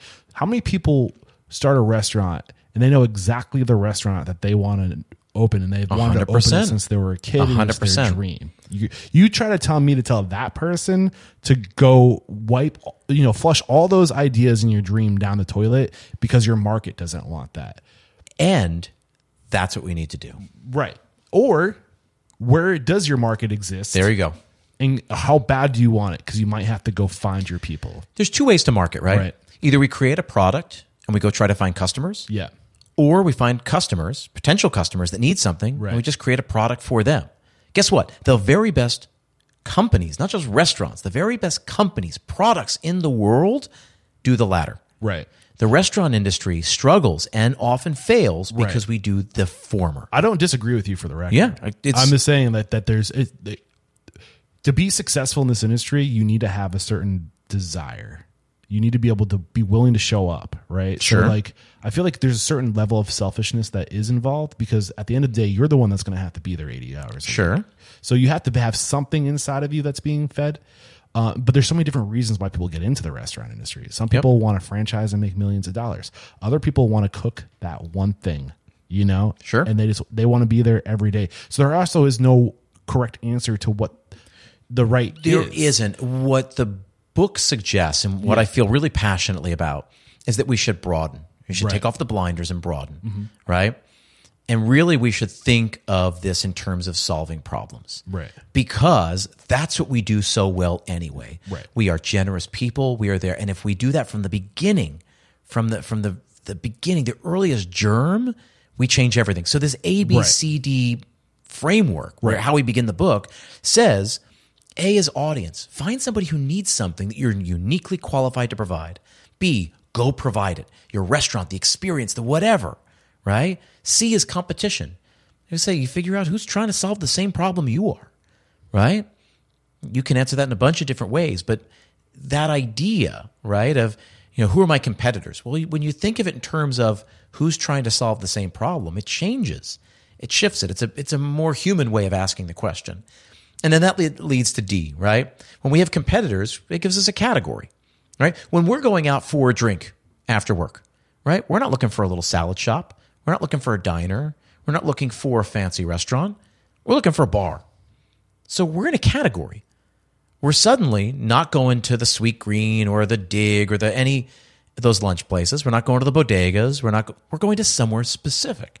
So we got a short list, right? A category is helpful. So once you've got competitors, you're in a category. Yeah. So either hey, other high-end sushi restaurants in this town, or restaurants on this block, or restaurants in this neighborhood, or nice restaurants, right? You're in a bunch of different categories depending what people are looking for, what kind of problem they have. So if you find people who have a problem, you craft a solution, you figure out who else is trying to craft a solution to that problem, and then you differentiate. And this goes back to that thing, right? You differentiate yourself. You differentiate yourself by looking at what already exists and saying, great, how can I be different? How can I separate myself? Because ultimately, and I don't use a lot of these like academic marketing terms, right? I went back to school, I got my MBA, I learned all this crap so that we don't have to talk about it. But this idea, We even mentioned that during the come up. No, we didn't. To give you that that nod of uh, you, you went back to school. I did. Yeah, I got my MBA. So in business school, they talk about this idea of value proposition. Value proposition is just a fancy textbook way of saying what makes a consumer choose one thing What's- over another, What's in it for them? right? What are the benefits? Why would I choose this? Yeah. Why would I choose this over that? Because it makes me look cooler. Mm-hmm. Because it's cheaper. Yeah. Because right there's a, and there's a bunch and in the book we talk about right Yeah. talk about demographics how you look for your people Right. right so you can you can say hey by gender, by age, by race, by income, all of that. Yeah. And we look at psychographics. What do they believe in? What do they fear? What do they I think aspire to? psychographics is way underplayed. I, I totally agree. I think 90% of the reason why people go to a specific restaurant is because they want to be seen there and they want Agreed. people to know what their values are, which is why it's so important as a restaurant to be very forward about what your values agree. are. I couldn't agree more. Because more. people need to be able to identify with I you. agree.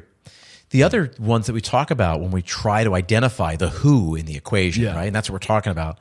The demographics, the psychographics. I always talk about geography. What's their relationship to the restaurant, Do I have right? to cross a bridge. right? Do they have to cross a bridge? or is this uh, is this in Florida and this caters to both locals and snowbirds? I know of a restaurant in Austin, Texas, P. Terry's, that has, I think at one point they had 16 locations in Austin alone before they went outside of the city. Yep. And they had literally one location that was less like a, like a mile. I think that, uh, and I was like, I asked her in the interview, I was like, why are you guys so close? She, there's, he's like, there's a bridge in between. Yeah. People won't cross the bridge. I was like, and there's so much truth to that. Understanding the relationship that people have, right? Is this near my work or is it near my home? Yeah. Am I gonna right? I'm not gonna get you know get up from my dining room table and go all the way into the city if I don't have a reason to be there. If I'm going to the theater, okay, maybe. Yeah. If I'm going to go to a museum, fine. And then the last one is behavior. Really understanding, right? Why someone how this fits in with their life, right?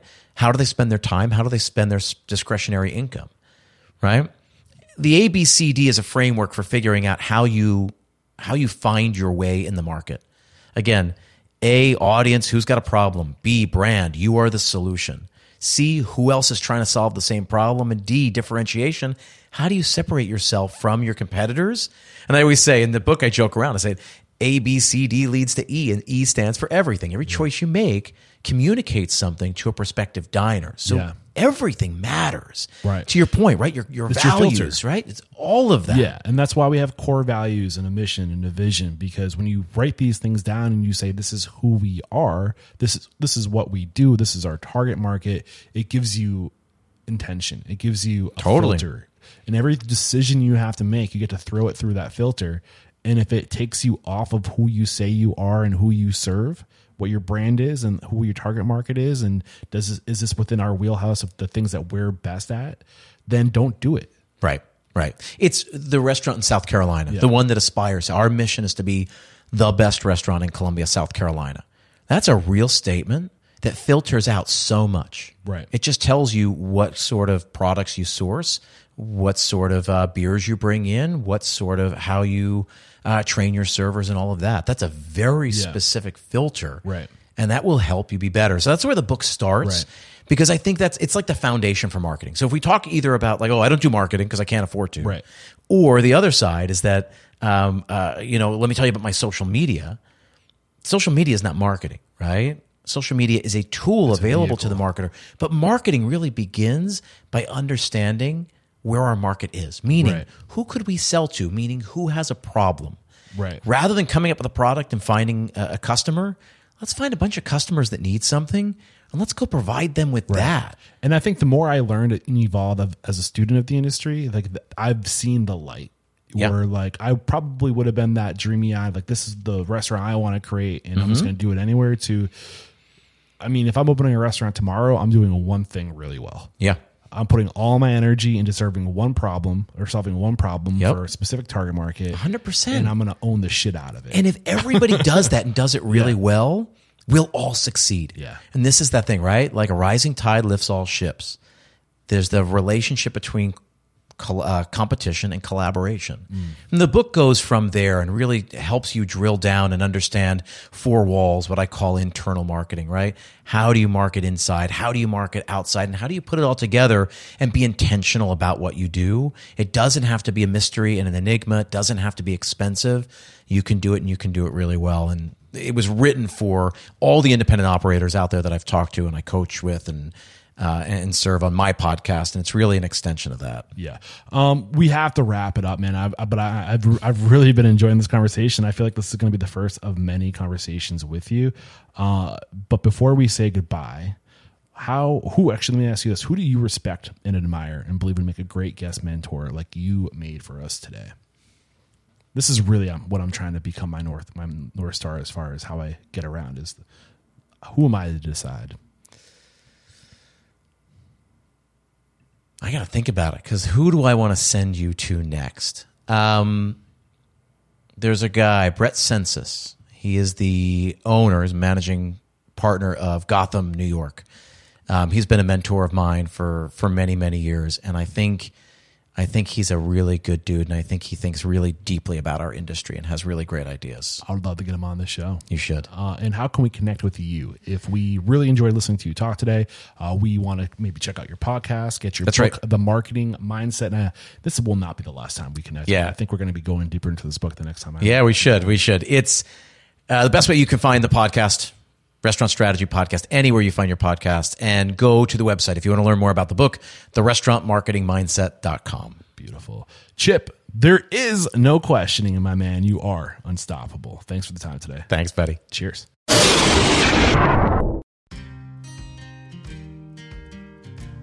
There's another episode wrapped up here at Restaurant Unstoppable. Special thanks to our guest today, Chip Klose, for coming on, sharing your story, and getting deep into some marketing advice and mindset. And uh, this is a great book. Um, I, I didn't get the chance to really dive deep into cover every chapter the way I would like to. Uh, we this was kind of a shotgun interview, but the little bit I did get into, uh, the restaurant marketing mindset, Chip's book that is released on October third. Mark your calendars. It's written really well.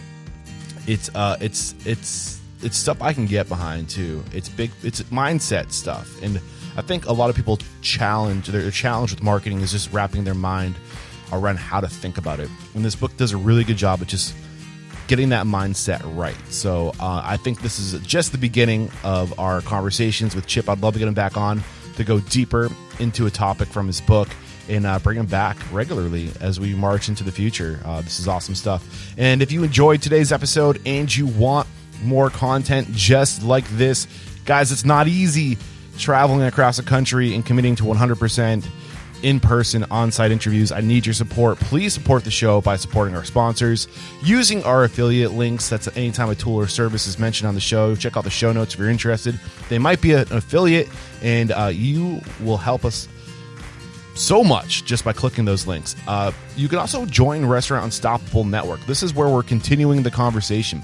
If my job is to go find clues in these podcast episodes, the network is where we unpackage these clues and we go deeper with our guests and we we, we learn together. So we would love to have you join the network, be a part of that conversation, and uh, I'm really excited about the future of the, sh- the network. It, it, you know, Restaurant Unstoppable for almost 10 years has been kind of the, the Eric Cacciatore show, but this mission is something I want to grow beyond myself. And I feel like the network is going to make that happen. So I'm super psyched about that. Can't wait to meet you over at the network.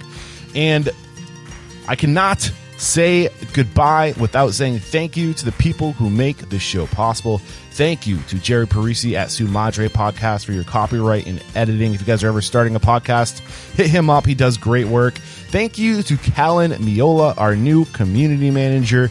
Um, so amazing the work you're doing over there. Psyched to have you on the team. And I can't say goodbye without saying thank you to Anna Tazin from Good Kind Consulting for all of your executive support and coaching. It takes an army. I'm grateful for mine. That's it for today. Until next time, peace out.